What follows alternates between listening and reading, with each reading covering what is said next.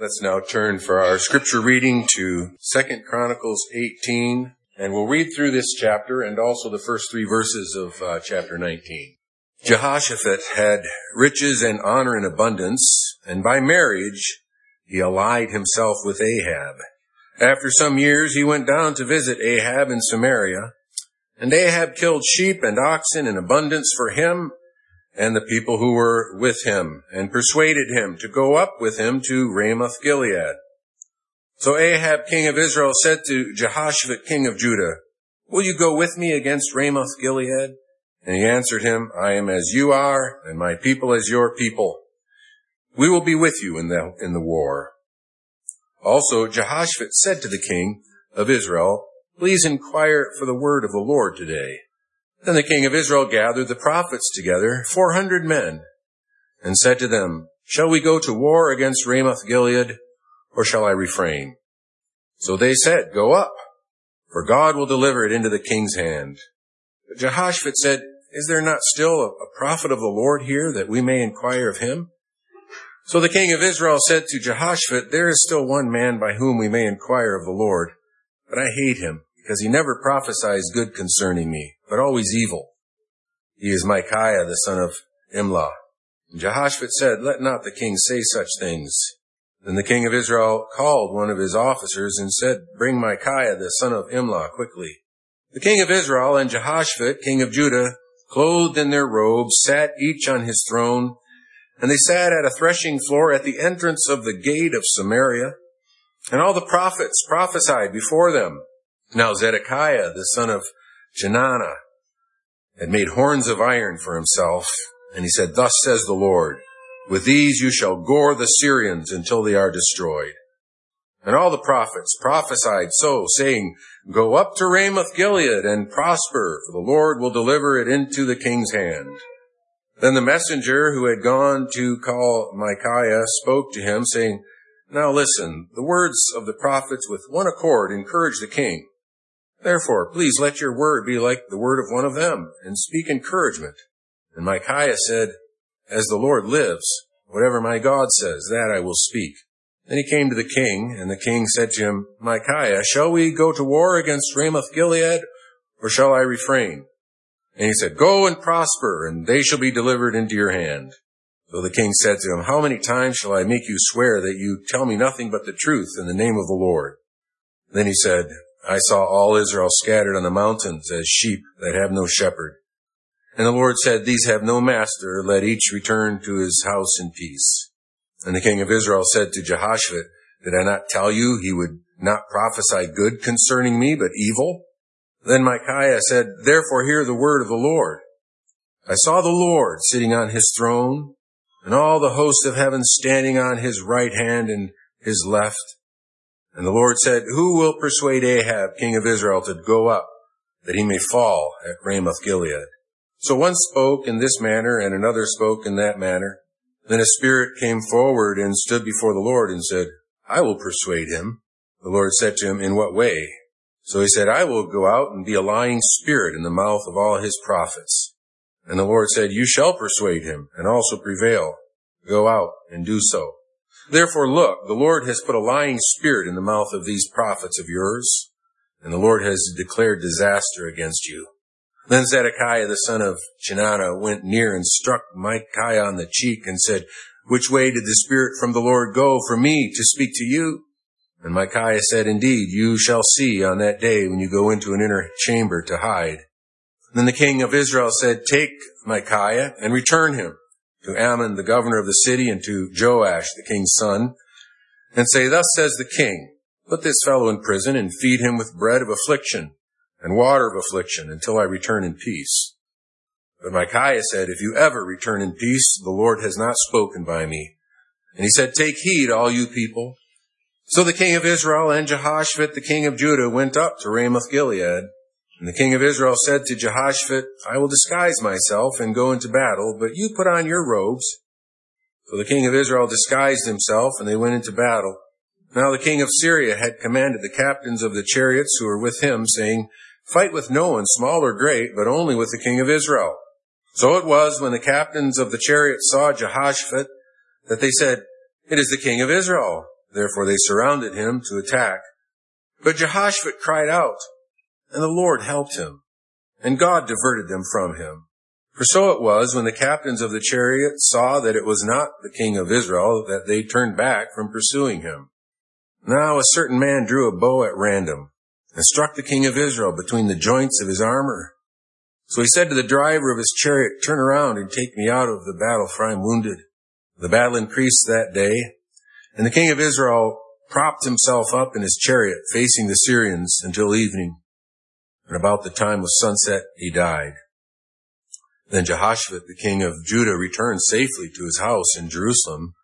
And Jehu, the son of Hanani, the seer, went out to meet him and said to King Jehoshaphat, Should you help the wicked and love those who hate the Lord?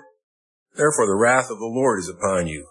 Nevertheless, good things are found in you, and that you have removed the wooden images from the land and have prepared your heart to seek God. Congregation of our Lord Jesus Christ. I have uh, two sermons in mind concerning Christ the King uh, from Psalm 45 that I hope to preach before Christmas time. Uh, but before that, I have two more sermons on Jehoshaphat. We've called him a godly king who cared for God's people. But like all kings, uh, also the best kings over God's people, other than the Lord Jesus Christ, like all other kings, Jehoshaphat was a sinner.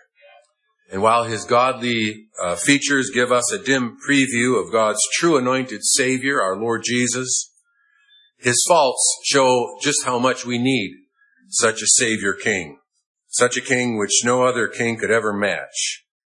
Now, this passage uh, before us is uh, full of instruction, and uh, two sermons themselves are hardly adequate to cover all uh, the the lessons and the interesting characteristics of this passage. For one thing, we have here before us uh, the clearest insight into what is uh, a, a, rather serious critical flaw, you might say, in King Jehoshaphat. And it's a flaw that marked his reign. We'll see it reappear on other instances. Uh, secondly, we have the account here of the dreadful end of the reign of this wicked uh, king over the uh, ten northern tribes of Israel, uh, King Ahab. And then uh, we also have a most uh, emphatic proclamation and fulfillment of God's word that, that puts these things into perspective. And it's all with dramatic detail that makes this really one of the most fascinating uh, stories in the Bible. And I can actually remember a sermon on this passage that I heard. It was over 40 years ago. And uh, from a preacher that I only heard once, but I, I could still remember very clearly some of the details of that sermon uh, because it's such a fascinating passage, and it was a message that was so effective in communicating uh, the teaching of God's Word that we have before us uh, this this morning, and also this this uh, evening. My plan is to uh, preach two sermons on this passage. The first two points this morning, and then the second two in our evening service.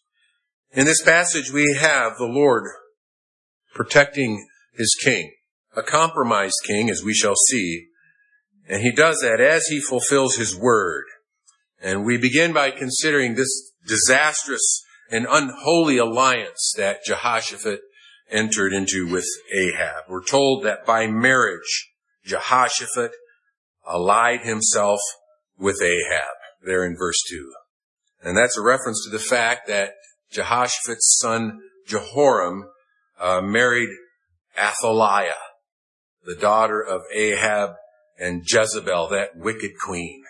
And so he became allied with uh, the house of uh, what what certainly is the most wicked dynasty in Israel that that uh, ever ruled. We have an alliance with the seed of David and this wicked house of of Ahab.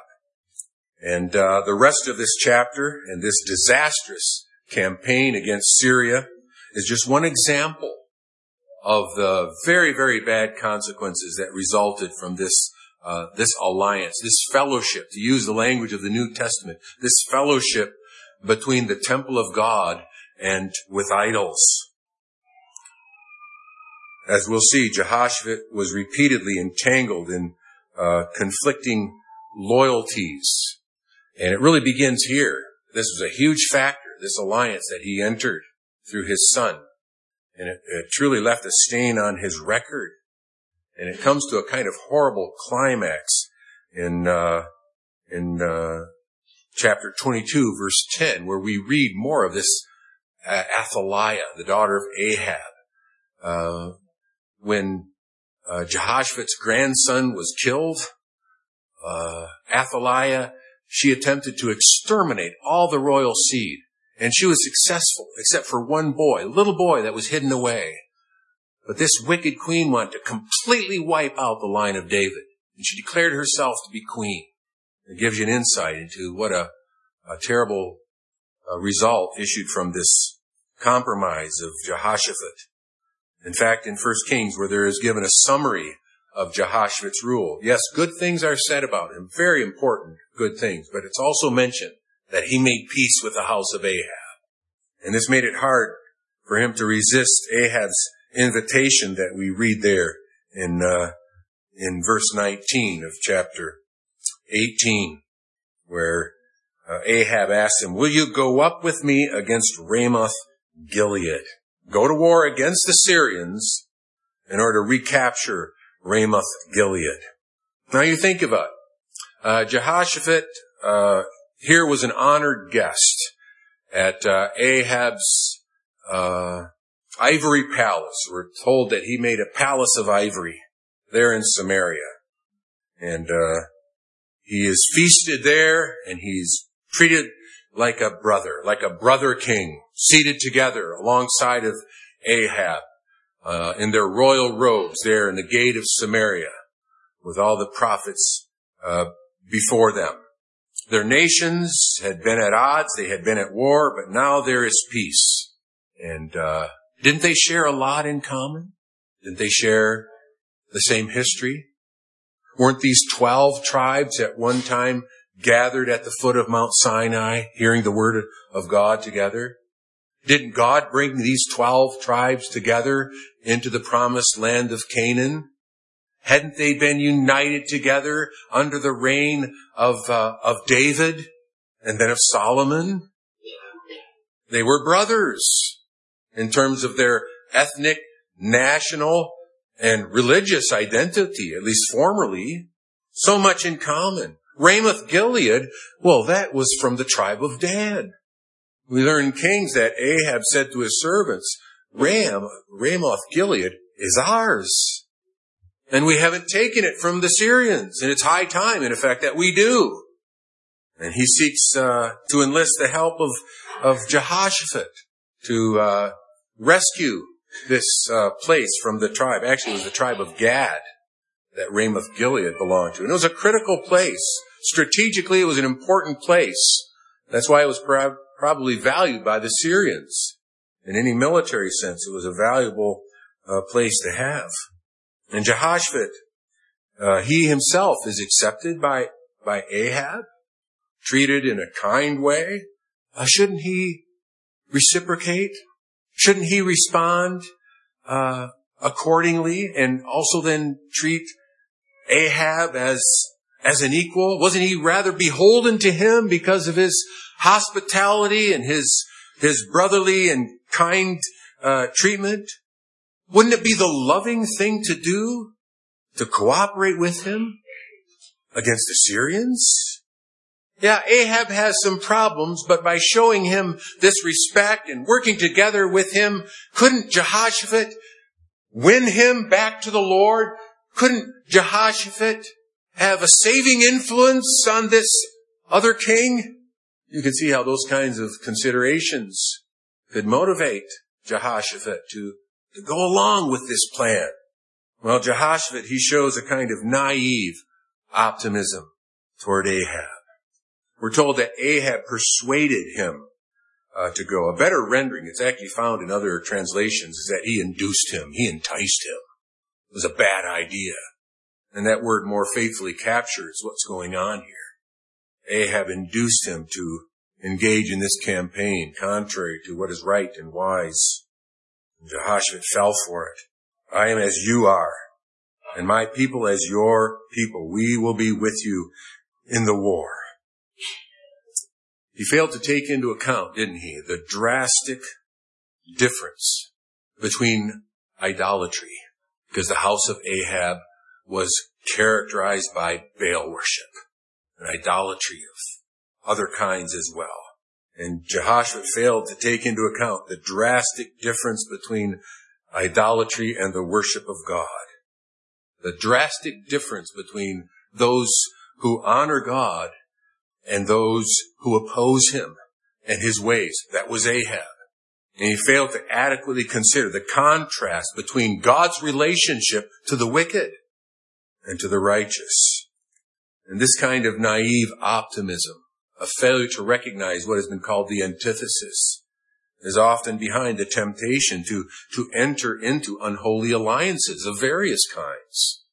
Alliances that involve compromise between Christians and unbelievers, between light and darkness, whether, whether that be in terms of religious alliances. Oh yeah, that's happened often in the past.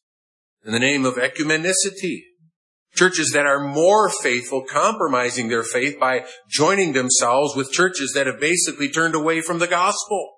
This is often the temptation between unholy alliances with respect to close friendships, which involve compromise or, or marriages. Marriage of a believer with an unbeliever. Intentions may be good. Jehoshaphat's intentions may have been good, but if loyalty to God is compromised, there's no doubt about the Lord's assessment about such things. We hear it.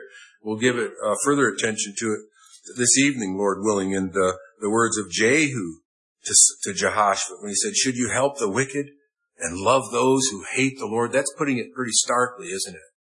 But that's what was going on here. In 2 Corinthians chapter 6, we'll read that tonight. We read, do not be unequally yoked together with unbelievers. For what fellowship has righteousness with lawlessness?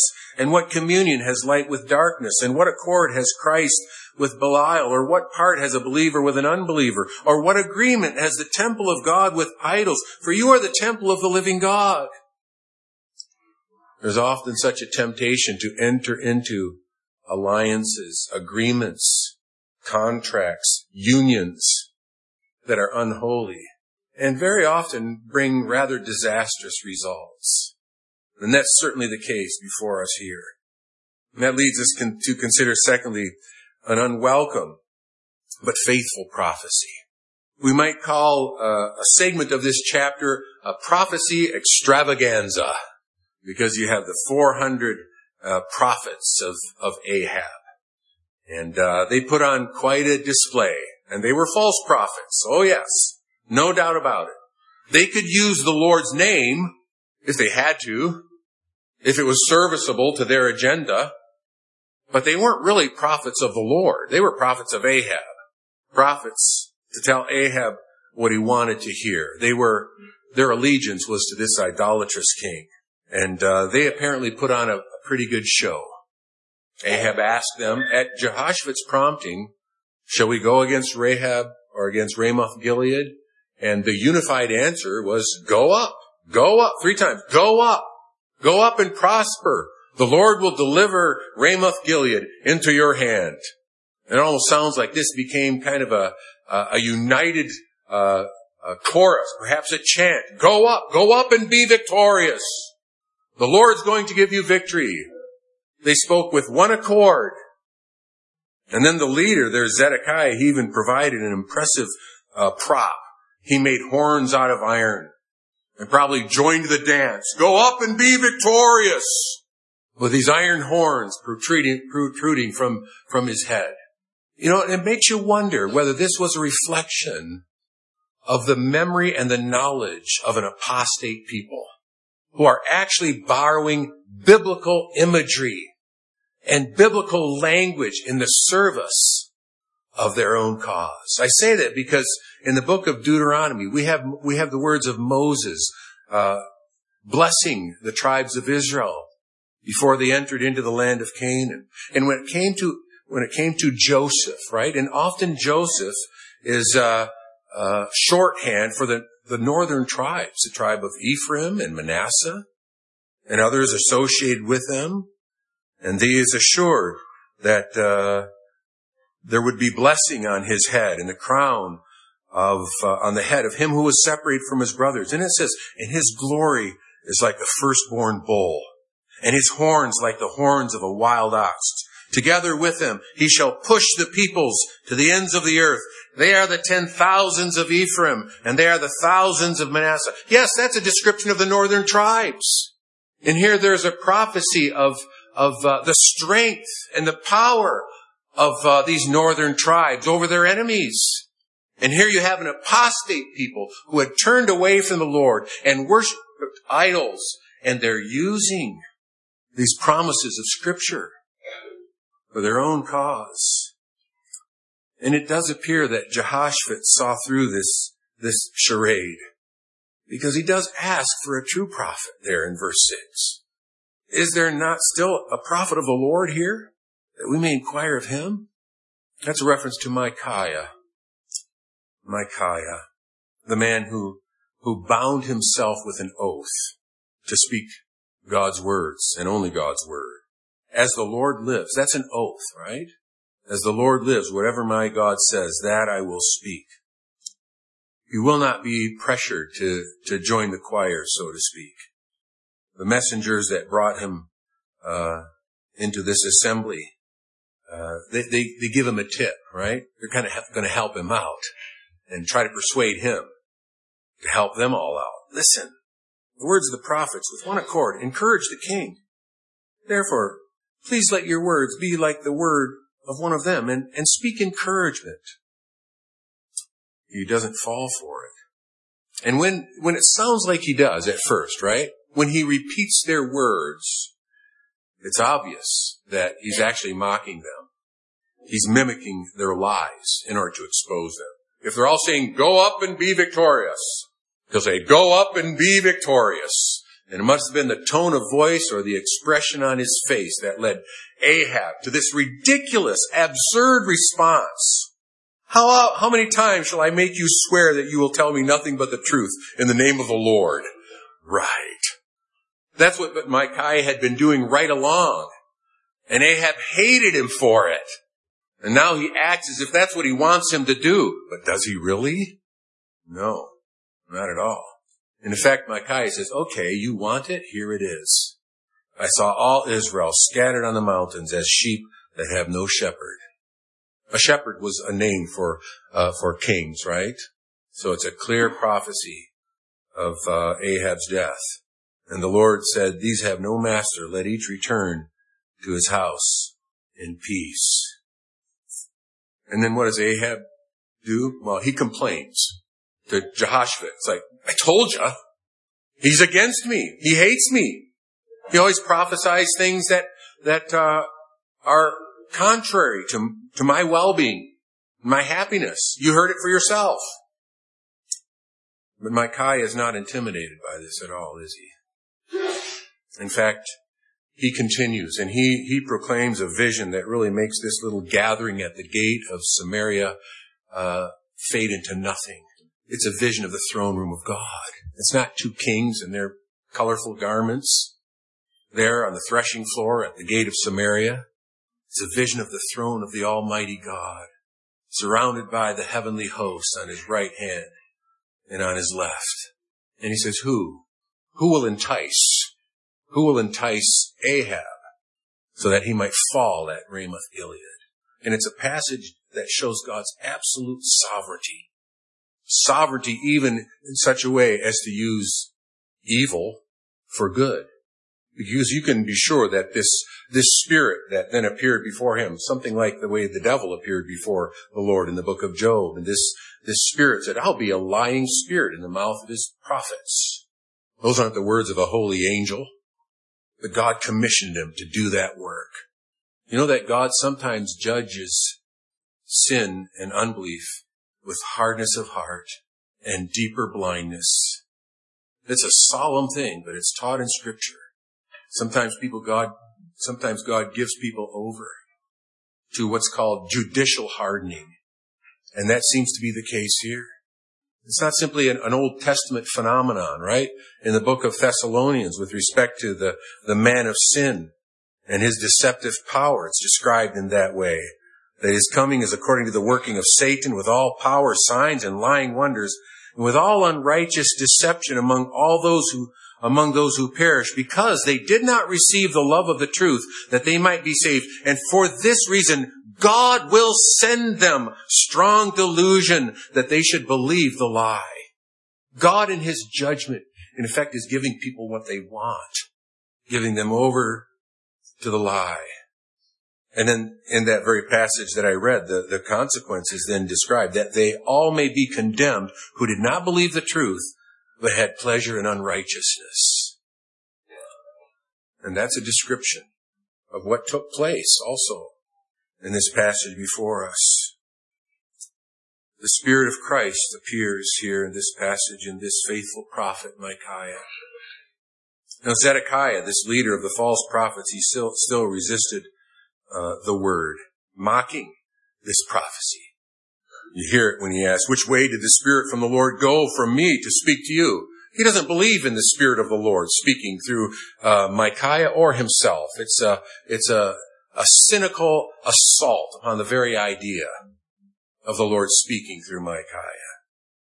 He mocks this prophecy, and Ahab rejected the word, hating Micaiah for it as an enemy. You might say the one man in that whole company, in this instance, who really was a true friend to him, who was actually speaking what is true, and he was hated for it. How often does that happen? Hmm? How often does that happen in the world? When Christians speak what is true and are hated for it. Does it happen even in the church sometimes? Could that be the explanation in some instances why people stay away from church when they can do everything else that they really want to do? They don't come to church. Could it be that perhaps they feel condemned every time they come to church? Because they're not walking in the ways of the Lord. This is the condemnation we read in John, that light has come into the world and men love darkness rather than light. They will not come to the light lest their deeds be exposed. That's what Jesus faced among his own people.